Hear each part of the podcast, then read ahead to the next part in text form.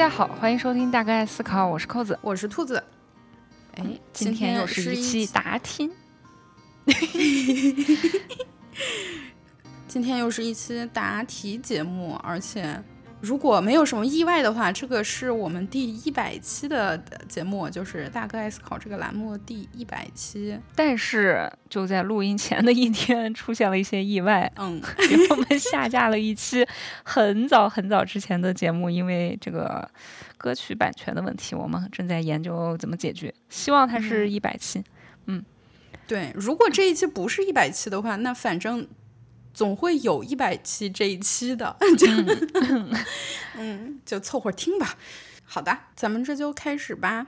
嗯嗯，第一个问题来自我们的听友解开兔子的扣子，他上来先说了一段我看不太懂的话啊，反正他就上来先说听二零四九不瞌睡，听思考盒子睡得香，听大哥爱思考就厉害了，那声音好听的直接失眠了。我其实也没听懂。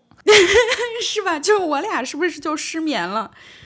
然后后面就开始就就开始连上了。他就说，看看扣子博士还是兔子博士能不能给分析一下，随着年龄的增长，睡眠越来越不好了。你看，就是要问失眠，还先做了一首诗来当做这个发语词。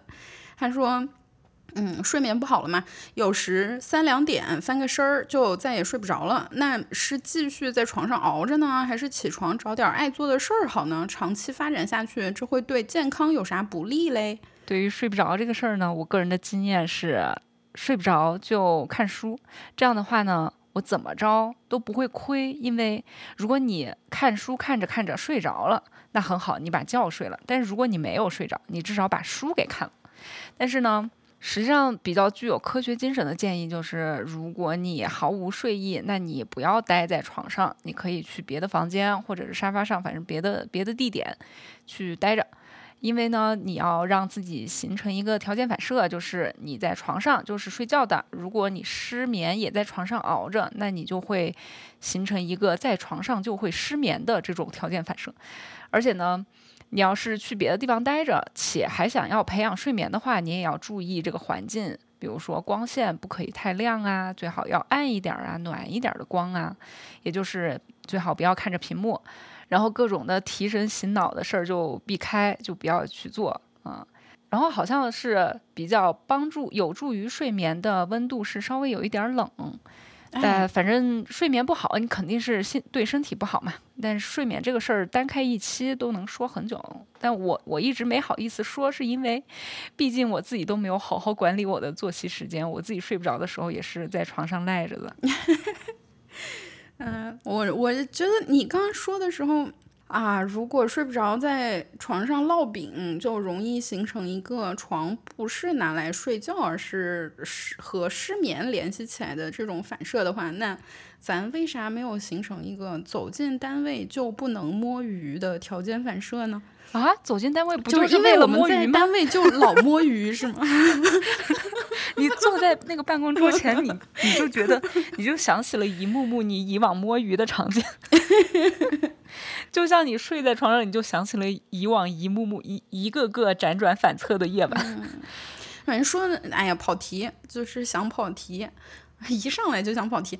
那个说到这个在办上班的时候摸鱼这个事儿，我前阵子就看我新认识，就今年刚认识的一个朋友，他自己写公众号的文章，就总结他自己的工作经验呀什么的。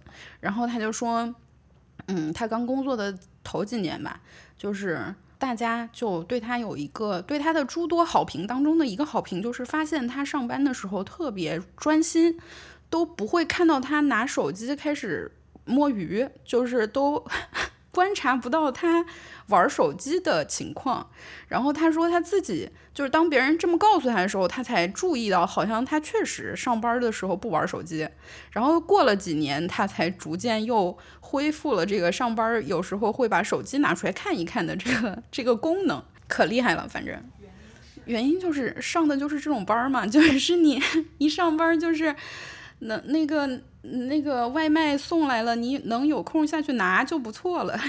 嗯嗯，好吧，就是反正是跑题。但是说那个睡觉的温度，嗯，就是你你刚才不是说那个稍微有一点点冷是比较有利于你睡着嘛？这个这个说法我也听听说，就是听听了很多年了。直到前几年的时候，我看到一个不一样的声音，就是说如果环境温度比较暖和的话，人会更困。就是大家就说这个不符合我们的印象啊，因为在山上冻死的人不都是睡着了，然后就冻死了嘛。然后就是按说那就是冷了就容易睡着呀，而且我们平时的感觉好像也确实是这样的，人特别冷的时候就会觉得困嘛。然后他就说就不是，就不，他 说就是。嗯，他说我不管，反正我我们研究出来就是，嗯，暖和了你就会困，因为暖和了就是保暖思淫欲，你就困了。那不是淫欲但是人家不是这么说的，他他反正如果我没记错的话，就是它的意思就是稍微有一点暖和之后呢，身体就进入一种放缓的模式，就好像说身体就就松下来劲儿了，就是认为环境舒适，我不用很警惕，然后你就。睡了，嗯，其实我个人的感觉，个人的体验反而是暖和一点，你就觉得暖洋洋的，然后就很舒服，然后就会犯困。但是就像猫，嗯，就像猫似的。但是 就是我也不知道这个，哎，反正那那反正这个温度的研究在讨论吧。嗯，好些事儿都是这样的，就是说不太好，就是说啥都有。但是看书确实很好，就只不过我有一个。小小的困困扰就是看书催眠的时候，然后你那个第二天吧，就还得把把那个看过的内容再倒回去看几页，因为最后那一段就跟没看差不多，因为 那会儿已经很困了，就是你脑子里根本就没有处理那个内容，但你就是反正就是第二天需要重看一遍。不过我现在不行了，就是一焦虑啊，赶上需要早起的话就更焦虑，我就没有办法去看书，因为我会。很焦虑，万一给自己看精神了怎么办？我确实有过这种情况，就是啊，因为我睡不着，然后我就开始看书，看书吧，就觉得这个书可真是太好了，然后我就看了一个通宵。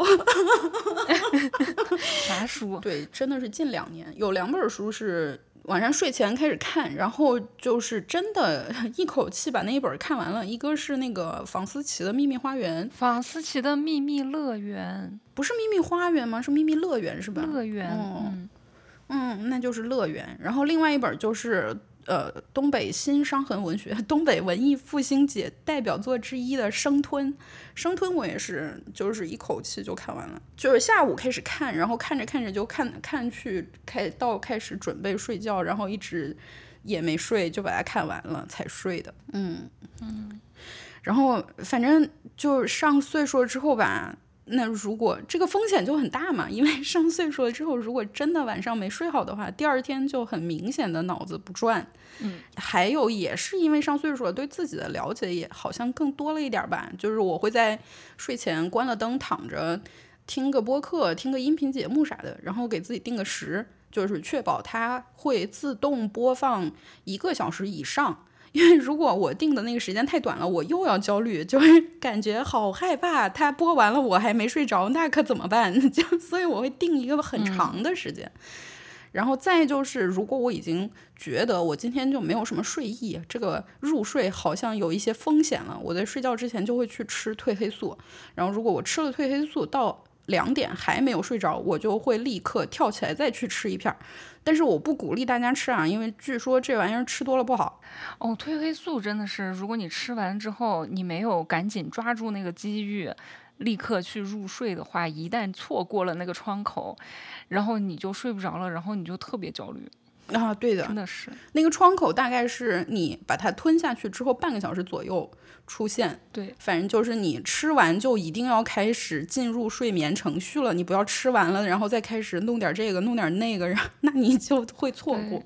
不过你那个看书遇到的困扰也也不是什么困扰，你倒回去看就倒回去看呗，你说明至少是把自己给看困了，那不挺好的吗？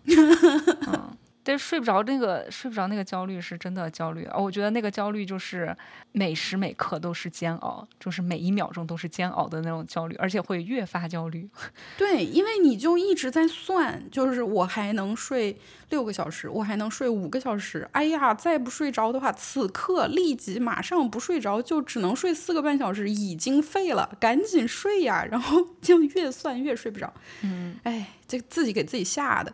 嗯，但他不是这个后面还是说，就是睡眠不好或者说失眠的话，就是长期发展下去会对健康有啥不利，是吧？他还问这个嘛？那睡眠不足肯定是不利于健康的，但是，哎呀，就是这也要先。定义一下什么叫睡眠不足，因为好像有有一些人，有少数人，他们真的不需要睡够八六到八个小时，就有一些人，他们就是睡四五个小时，他们第二天就是照样正常人一样，该干嘛干嘛，脑子转的可可好了，超羡慕啊，特别羡慕，嗯，对，但是睡眠不规律，睡睡感觉是睡睡眠质量非常高的那种，效率极极高。我觉得那也不一定，可能有一些人他的那个。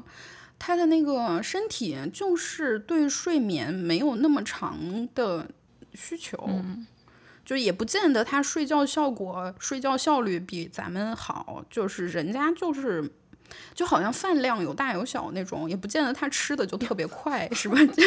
吃的很有效率，他就是不不不不需要吃那么多。我我是这种感觉，但不知道啊，嗯嗯。但是那种睡眠不规律对健康肯定也是有负面影响的。可是呢，就还是说什么叫不规律，是吧？就你比如说那些三班倒的工作方式，这个星期上上午班，下个星期上下午班，再下个星期上夜班，嗯，是不是不规律呢？就是如果你比对那些都是朝九晚五，然后睡觉就是在天黑了以后 睡觉的那些，他们这种就是。每个星期睡觉的时间就不一样啊，也是不规律。可是还有更不规律的，是吧？你比如说，你周一是朝九晚五，周二五下五点下班了之后，得知晚上九点开始要开电话会，开到了周三的凌晨三点，然后你周三九点又开始上班了，上到五点零下班的时候，领导就跟你说：“哎，这两天辛苦了，你明天可以晚点来。”于是你周四就是中午了才去上班。你这不睡得乱七八糟的吗？是不是到这种程度才叫不规律呢？就这个事儿也没研究明白。其实真的有很多人还在研究，就是说睡眠不规律和睡眠时间不够哪个对健康，嗯。就是哪个才是影响我们健康的那个因素，还是说两个都有影响？看哪个影响更大？但是在这个框架下，就还也另一个还没研究明白的事儿，就是怎么才叫不规律？就比如说我每天都是三点睡，十一点起，那。如果是父母的话，这就是妈见打，对吧？妈就会说你这个作息太不规律了。但我每天都是一样的呀，我很规律啊。嗯，是的，我觉得至少啊，那个底线是失眠这个事情，它是一个严肃的事情。就是我们有的时候觉得自己是失眠了，其实你从医学的角度上讲，你这个表现就是不是失眠，你就只是这一天没有睡好，所以就也不用太紧张。但是如果你呃，怀疑自己有失眠这个问题的话呢，那还是去正经医院找正经大夫。对，就是正经的失眠还挺严重的。嗯，对的，对的。好吧，那下一个问题来自听友铁马 VS 冰河，他说精神分裂症是不是和哪个基因有关？嗯，和基因有关是有关，但是关键这个关有多少就很难说，而且也不是哪一个基因有关。嗯，精神分裂呢？因为你，因为就是我们可以很容易观察到，他经常在一个家族当中比例比比别的人要高一些嘛，所以我们就很容易怀疑到说这个上这个是不是跟基因有关呢？啊，那我们想要确定这个是不是真的和基因有关，也不能光靠这个，就你还是得要观察同卵双胞胎。如果一个双胞胎是一个双胞胎吗？如果双胞胎中的一个人有精神分裂。那哎，一个双胞胎是指一对吗？就是如果一个如果双胞胎当中的一个人有精神分裂，那另外一个人就能观察到差不多有二分之一的概率。而且最重要的是，即使他们是被分开抚养的双胞胎，也是遵循这个差不多这个概率的。等一下，那我就要插个话，就是分开的双胞胎也遵循这这这个规律的话，就是不管同卵的还是异卵的，那其实就是一个很强的支持性证据嘛，就是这个事儿是和你的遗传信息有关的了。是的，就是分开抚养，就是为了排除，比如说家庭环境啊，然后可能家里比如说有家暴啊，然后 对，然后或者是生活的饮食习惯啊，甚至是比如说环境，嗯，环境不好、污染啊之类的这些东西。对，就是排除，还有人生经历啊什么的，比如说受到什么创伤啊之类的。是的，嗯嗯。那如果是异卵的双胞胎呢？一个人有精神分裂，另外一个人有的概率就是八分之一。你看，就比刚才那个二分之一降了很多，但是它还是比普通人要高，因为一般人普通人是在百分之一的样子。所以你从这里基本上就可以看出来，哎，它好像是跟基因挺有关系的。但是具体来说，它并不是一个基因。嗯，这个全基因组关联分析研究，你们叫什么？就叫这个吗？这个玩意儿是比较新兴的，而且它它应该是在脑科学里面用的比较多的。就是比如说十年前，应该就这个东西就至少这个固定术语是我我没有见过。对我是最近几年才开始见到这个 GWAS。嗯。对，就是简简称 GWAS，GWAS 这个这个研究，它的结果呢，就显示出来它是一个多基因的问题，有多多呢？就是据说是有数千个基因的变异都会对这个病的程度产生影响，而且这些变异呢，还是那种常见的，普通人也有的那种。所以看起来好像是一个排列组合的问题，所以是个运气的问题。嗯，排列组合嘛，不是都是跟概率一块儿学的吗？对，就有一个有一个事儿，就是我我至少跟你是时不时就就遇到个什么让我想起来他的情况，我就会拿出来说一说嘛。就是那个癌症，嗯，说说到最后发现就是个运气的问题那个事儿，就前些年，嗯。呃，在那个 Nature 就是自然那个杂志上就发了一篇文章，就是说大家在那儿研究了这么几十年，然后找癌症到底是怎么回事儿。然后我现在你看这种就是认为癌症的发生是因为呃基因突变的累积。然后最后导致了这个病理情况的发现嘛，这个事儿是很共识性的一个结论了嘛，大家全世界都普遍是这样认为的。然后最后就是说，那为什么有的人在这一生中就积累出了这特定的几个排列组合，有一些人就没有？然后就 大家就会说，那可能跟你生活习惯有关系，是吧？比如说这个人抽烟，那个人不抽烟；这个人喝酒，那个人不喝酒；这人吃牛肉，那个人吃羊肉，什么玩意儿的？然后就说那也不对呀，就是村里的邻居抽烟。抽了一辈子，活到了九十八，那 这种事儿不是也也老听说吗？然后最后就说，嗯，就是癌症的发生至少有百分之六十多，真的就是因为运气不行。对，我觉得真的就是你说排列组合这这事儿，哎呀，抽到了就是抽到，就跟彩票一个道理。对，不过反正当时我觉得那篇文章发出来之后，就是我觉得它特别好笑，就是 不知道，就是你正经八百的在那说什么？对，你看那个，就是这种这种时刻，就是发现这种东西很好笑的时刻，对我来说，并不会有脱口秀演员那么多嘛。但是我就那个时候就忽然觉得，哦，那可能脱口秀演员，嗯，就是单口喜剧演员，他们的人生就是充 有很多很多这样的时刻，就会发现一些呃正经八百的东西，看起来好好笑啊。就是，哎，为什么是脱口秀演员？我觉得反而是。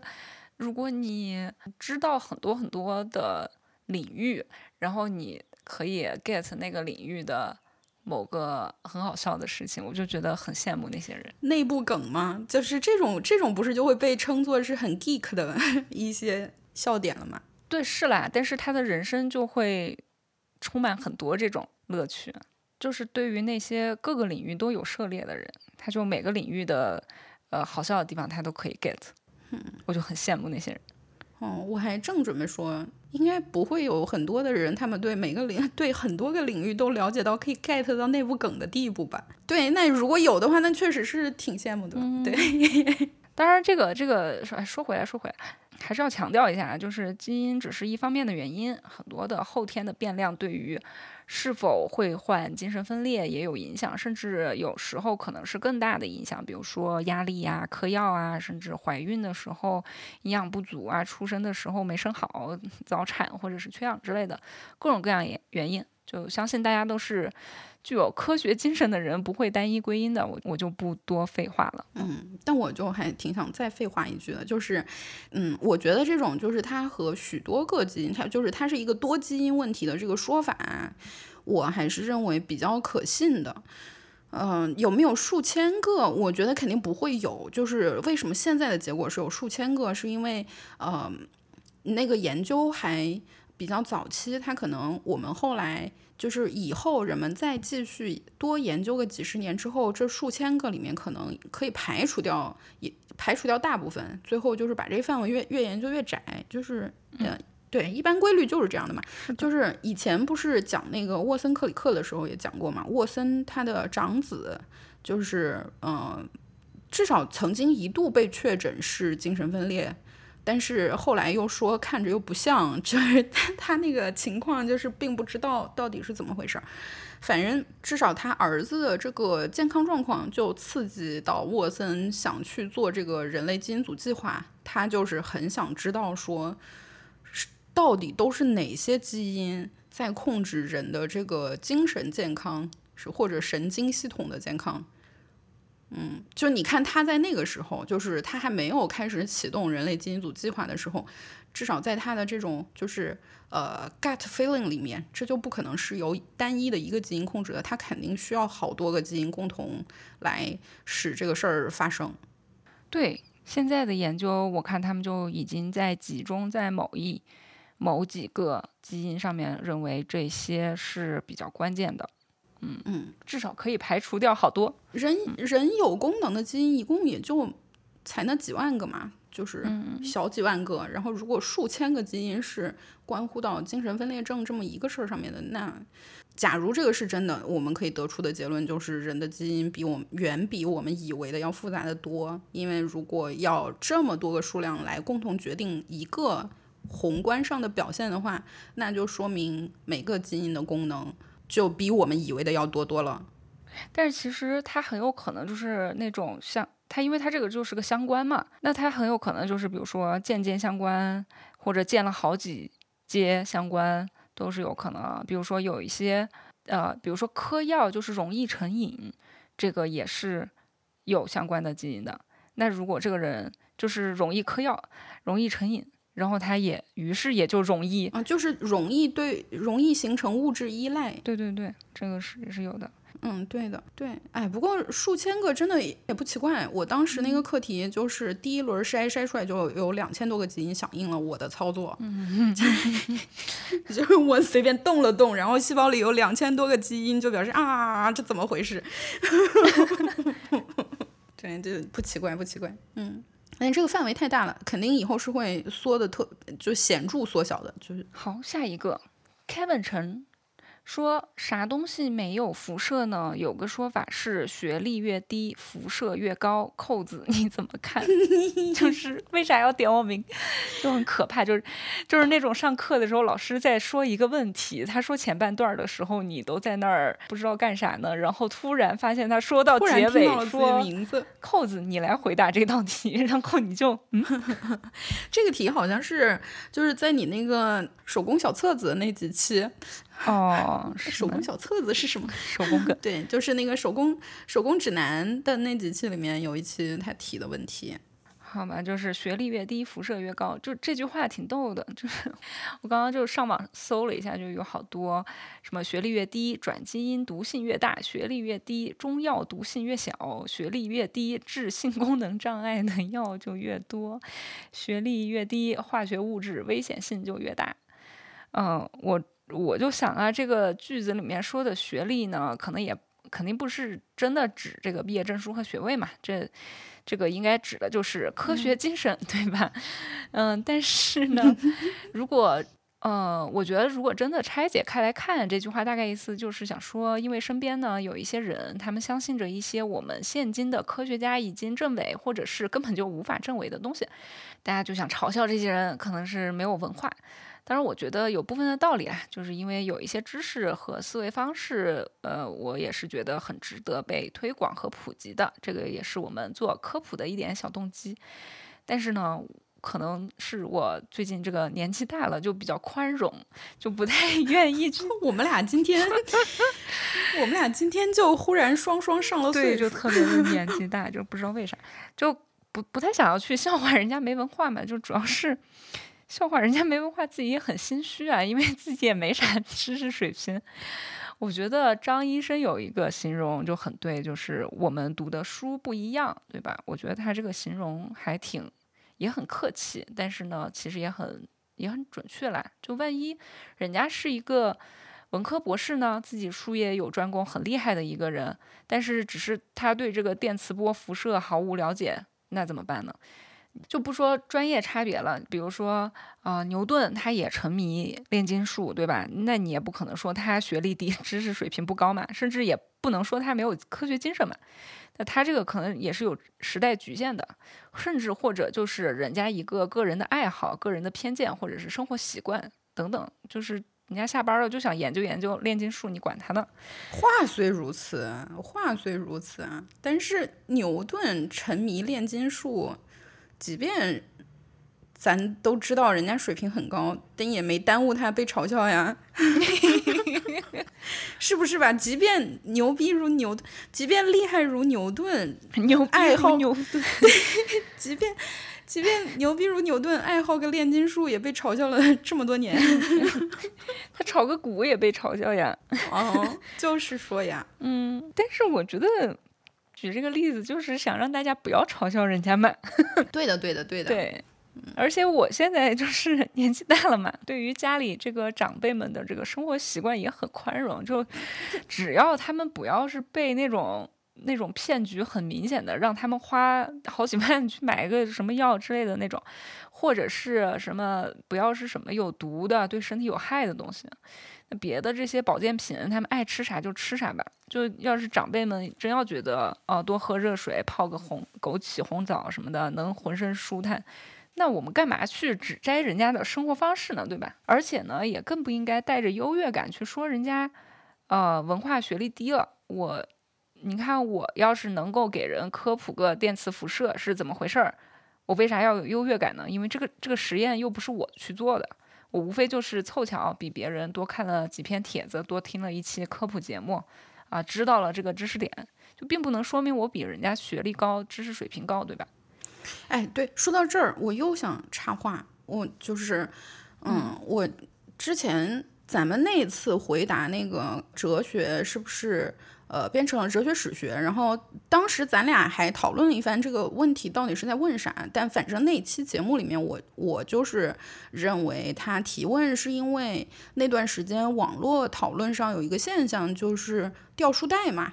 就是 说白了就是掉书袋，就是你讨论一些哲学思辨的话题的时候，就非要引经据典，非要去说是什么苏格拉底说啥了，黑黑格尔说啥了，那个之类的吧。就反正我认为他是想问这个现象，然后就是我我个人是，嗯，当时回答那个题的时候，就是啊。我有没有明很明显的表现出这个现象，确实让我会觉得不舒服。反正我后来，我我对我就是不舒服了。然后我还去反思了一下，我为啥不舒服了。然后，嗯，就是如果你非要看成我的这个反思是为了合理化我自己的不舒服，让我更容易接受我自己，那我也可以，我我不介意你这么想。但反正我最后想的就是，嗯，我觉得那种体现出来的优越感是非常没有道理的，就是这里面。它之所以没有道理，是因为它有一个悖论，就是你认为你比别人懂得多，所以你有优越感。然后呢，你又瞧不起那些没有你懂得多的人，就是你有一个优越感，这是一个 plus 嘛？就是你认为懂得多是一个呃高于平均水平的事情，那你认为比你懂得少的人是一个低于平均水平的事情。这就有问题了，就是因为没有平均值了，就是你把这个世界上认为就是你是比别人优秀，只要没有你优秀，就是比别人 low。那就没有别人，你知道吧？就是他没有一个正常值了，所以这个事儿就有问题。这个你给他解释了之后，也并不影响他们继续拥有优越感。他只要给说话的对方高就行。反正我最后在脑子里就觉得，你就是不能两头都占了。你怎么既要又要呢？你要么就选自我感觉良好，你要么就选瞧不起别人。反正你不能选我牛逼，你不行，这个就不能两头都占。就是要么你牛逼，但别人也可以；要么就是啊，就是人家不行，但你也就是 so so，你也没有牛逼，就只能是这样，你不能两头都占上。但是，哎，反正我觉得吧，就是大家可能说这个什么学历越低，辐射越高这个话呢，可能也就是吐个槽。就关于前段时间讨论这个五 G 基站什么的，可能大家只是着急了。啊，心急了，并没有瞧不起人家的意思。对，倒是这个 前半句这个问题啊，问到我了，就是什么东西没有辐射？我想了半天，什么东西没有辐射？我不懂啊，我不懂物理。但是，是不是一个东西绝对零度的话就没有辐射了呢？这个前半句吧，它不是一个问题，它是一个感叹，因为在这个前半句之前啊，是吗？在这个前 半句之前还有前半句是给那期节目就是列了一个半句一句话的那个听后感，然后我就没有把那半句贴进来，所以你不知道。他只是感慨，就说什么东西没有辐射呢？大家都有辐射，是这个意思是吧？对，是的。哦，好吧，我认认真真在那想，什么东西没有辐射？自己在那想的呢。在这个不过这个事儿上面吧，就是我的感慨啊，我的感觉啊，其实东西有没有辐射，那个辐射有多大，就是很多时候大家在网上聊这个事儿的时候，都已经不是辐射的事儿了嘛，它就是。就是比包括这个句子的、这个说法、这个语言组织方式本身，它就是大家就是有点着急，那是一个方面。然后还有就是想要我的这个网络发言看起来不是那么平庸无奇，就是想想让我这个发言成为一个梗，有也有这个因素，一个段，对，它也有这个因素。要不我我。我凑这个句式押那个韵干啥呢？就是有的时候是会押个韵嘛，什么的嘛，就是为了让这句话说的比较朗朗上口啊，出个梗啊什么之类的。然后还有一个就是，我觉得他他要聊这个，就是这些网络讨论啊，他都也不是想要讨论辐射本身，他就是想要让你同意，啊。这个他有福，他想要让你同意我的说法，就是是为了这样，就是我要让你承认我是对的，我要让你承认我是有道理的，我不在乎你有没有道理，有可能咱俩都有道理，互相不排斥，但反正你必须要承认我有道理才行，就是 是这个意思啊。有很多的网络争论都是这样，就是为了让自己。显得正确，于是呢，要么就是把对方跟不好的东西绑在一起，或者把自己和好的东西绑在一起。比如说这个例子里，就把对方和学历低绑在了一起，嗯，就可能两者根本就没有关系，但是就绑在一起，然后就说你这个不好，嗯，对。然后这种讨论的风气，我有时候在想，可能也是和网络用户的平均年龄有关系。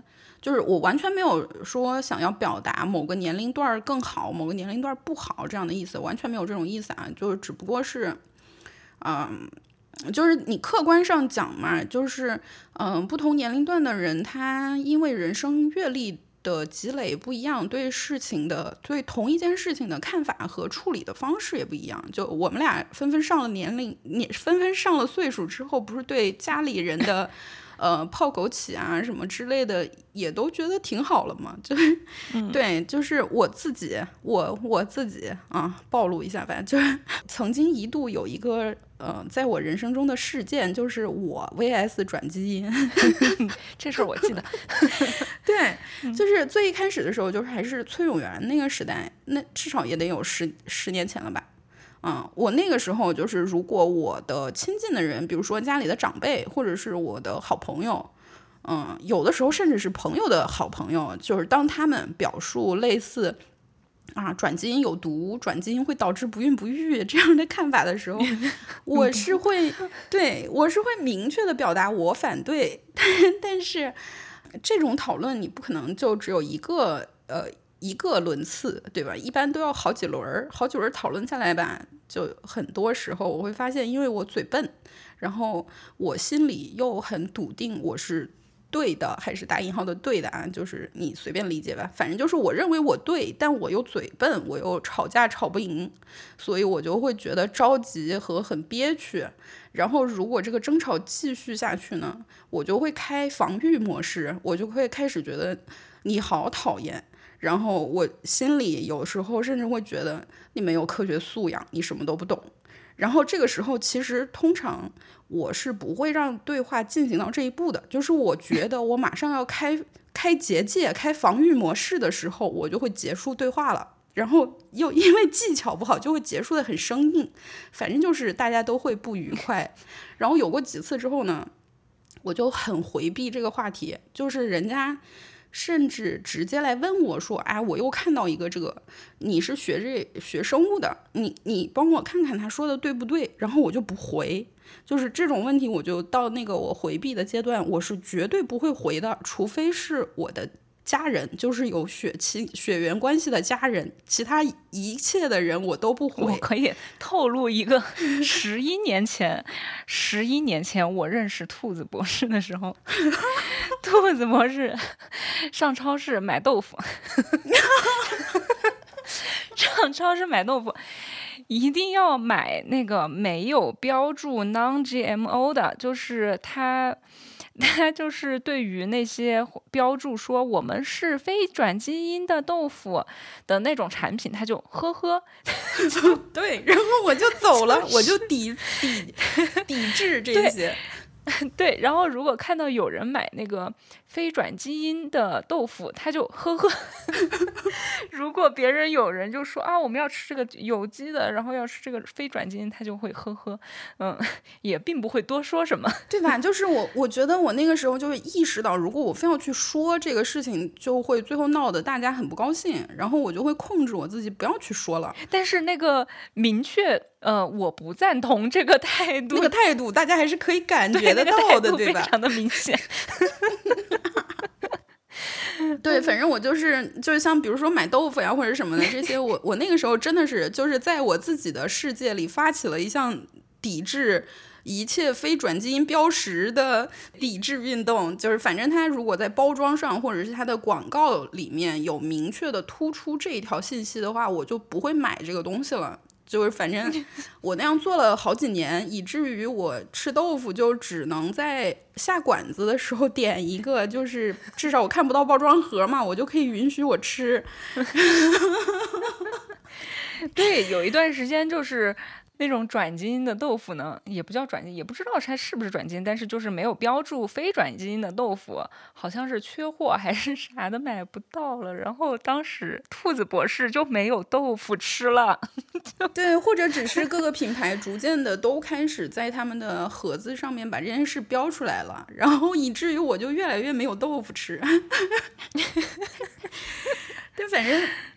反正你要说到现在吧，就是这么多年过去了，那偶尔还是会有这样子的对话吧。比如说，就是好朋友，然后明知道我不信中药，然后他在我唠叨自己的一些健康困扰，比如说啊背疼啊、腰疼啊、什么肩膀疼啊这种这种这种现代社畜常见问题的时候，他就是我的朋友就会很真诚的。建议我去看中医，什么拔火罐、刮痧、排毒、祛湿啊？对我知道这个里面有奇怪的东西混了进去，而且最好玩的是，他们这样跟我说的时候，他们会说：“哎呀，我知道你不信，但是这个是真的，你试试，因为我试过的，真的有用。”然后我就会在那儿笑。这是熟悉的一段话呢。对我就会在那儿哈哈哈哈的笑，就是，但是我现在已经不会觉得他们讨厌了，就是我心里是会觉得很温暖。然后，我知道他们是真诚的关心我，就是他们是真心的想把他们觉得好的东西推荐给我。但是反正这个话呢，我就不会接话，我只会在那儿笑，然后我们就会去聊别的。他们也会知道我不说话，只是在那儿笑的意思，就是我还是不想接受，然后呢，他们也不会催，就是就不会硬塞，只是给你塞一下，然后发现你不要，那算了吧，算了吧，下次再说。像 也是嘛，就是我的一位好朋友，然后我们的一位好朋友，嗯，对他 发现我一直盯着你是吗？就是很早很早之前，他因为他是个 A B C，然后所以他有时候说的中文就是那种翻译过来的中文。嗯然后有一次我就在那儿玩电脑，就是把。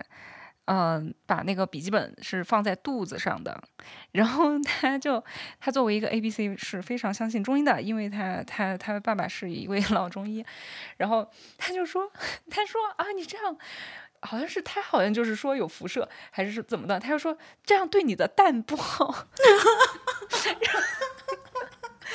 然后我就愣了，说什么蛋？然后我没有蛋呢。他就看我笑，他就知道他中文说错了，但是他又不知道哪里说错了。他说就是 egg 呀，就是 egg。他说啊，就是女性的这个 egg，就是还蛮可爱的。他只是就是就是嗯关心你啦，是就是用他的方式在关心你。对反正年纪大了还挺好的，是不是？对，年纪大了也挺好，虽然睡不着觉，但是呢，对这个世界也宽容了起来，然后觉得世界呢 也充满了善意。对，充满了爱。嗯，对，下一题，这个我我在犹豫这个听众的名字要不要念啊，因为他在那个。对，要不不念了吧？他是在那个微信上给呃发给那个大哥爱思考的那个微信号的，他就说：“请问心动的感觉是什么感觉？个人有一个私密状况，和初恋分手了以后呢，凡是见到和初恋长得相似的人，或者是经过曾经走过的地方，就会心跳加速，感到紧张，全身发热、出汗，特别不自在。我这是 PTSD 吗？对不起，我笑了。对这个问题真的是，呃，笑点就是在于呢，如果你没有 get 到，给你解析一下，就是笑点在于，真的就是看前半段的时候就以为是青春校园甜宠剧，又是什么心动的感觉啊，初恋啊，然后什么走过的地方就会心跳加速啊，对吧？这万万没想到，最后这个问题出来是个暴力靠的片，就是他到底是经历了什么就 PTSD 了呢？我真的很好奇。对呀、就是我我 我刚才笑的就是，我还是觉得这个问题很好笑，就是是那种就特别突然，就 嗯怎么最后的落脚点是到底是违背？对，就是怎么就落到 PTSD 上面了？这分手之后的这些反应，我觉得看上去还挺正常的呀。就是我觉得大部分人分手都有这个反应嘛，就是至少会在有一段时间里面你，嗯，就是有那种被 Q 到，好像那个人突然出现，然后你就突然一一下紧张了一下，然后你描述的这些。症状 都是紧张的症状啊，然后随着时间的推移，绝大部分人吧，我觉得就会这个阶段它是会过去的，就只有少数在文学作品里面见过的那些痴情了一辈子的人，好像可能过不去。那，嗯，对，反正我觉得应该是时间会治愈你的。嗯我也觉得，我觉得真的小说里的那种人，不能说没有，但是应该是很少遇到了。我不知道，就是您和这个，嗯，我觉得太稀有了。我不知道您和这个初恋是呃分手多久了？就如果时间不是很长，甚至就是几年内，我觉得有这些情况应该都还好吧。而且如果你这些情况不是那种特别严重啊。就是如果你是紧张到这种不行了那种，就是倒不上来气儿，对那个好像有点不太正常。但是有点危险。对，但如果你只是就是普通的，呃，心跳突然空了一拍，就是比如说看到和初恋长相很相似的人，大街上突然觉得，哎，好像那个刚才过去的那个人是他，心跳突然空了一拍，我觉得都还挺正常的吧，这些症状，症引号的症状。嗯，对，就是如果是，嗯、如果是一过性的，我觉得就很正常，就是是大家一般都会有的，只要你那一段，嗯、跟初恋在一起的时候，嗯，你曾经是真的还挺喜欢他的，那分开了之后，总会有一段时间出现这种情况，就是真的很正常，大家都有。然后就是一般，反正这种症状维持的时间也不长嘛，你就是误以为街上对面走来的那个人是他吗？然后再仔细一看啊，不是啊，就是伴随着这种啊不是啊的小小的失望，你的这个紧张也就过去了。如果你真的是有非常严重的这些症状，全身发汗出发热出汗，特别不自自在，就是特别的严重的话，嗯、你也可以去看一看正经大夫。但我不认为会是 PTSD 啊，PTSD 就是我也不认为是。对这个 T 一定要记得，它的意思是 trauma，就是是那种，嗯，真的是 是创伤性的这种损害，就是它是很大的。一般 PTSD 的人是，比如说，呃。经历过战争啊，或者是枪击案啊，或者是爆炸案啊，或者地震啊，家暴，家暴啊，对对对，是这种真的很严重的问题，是实质性的一个 traumatize 之后的事情。不是，就是刚才在一开始我就在说这个经历了啥，然后我就在我就想说这个事儿，就是这个 P T 就是 P 就是 post 嘛，T 就是 trauma 嘛，就是 trauma 就是你创伤后，你一定要创伤。如果你怀疑自己是 PTSD 的话，你到底有什么创伤？有没有没有？如果真的是创伤的话，如果真的如果你经历了一段有毒的关系，然后有什么创伤的话，你也可以去看一看，咨询一下。我觉得，我觉得应该不是，因为他问心动的感觉是什么，就是总体对上，，所以我又觉得结合前面又很好笑嘛。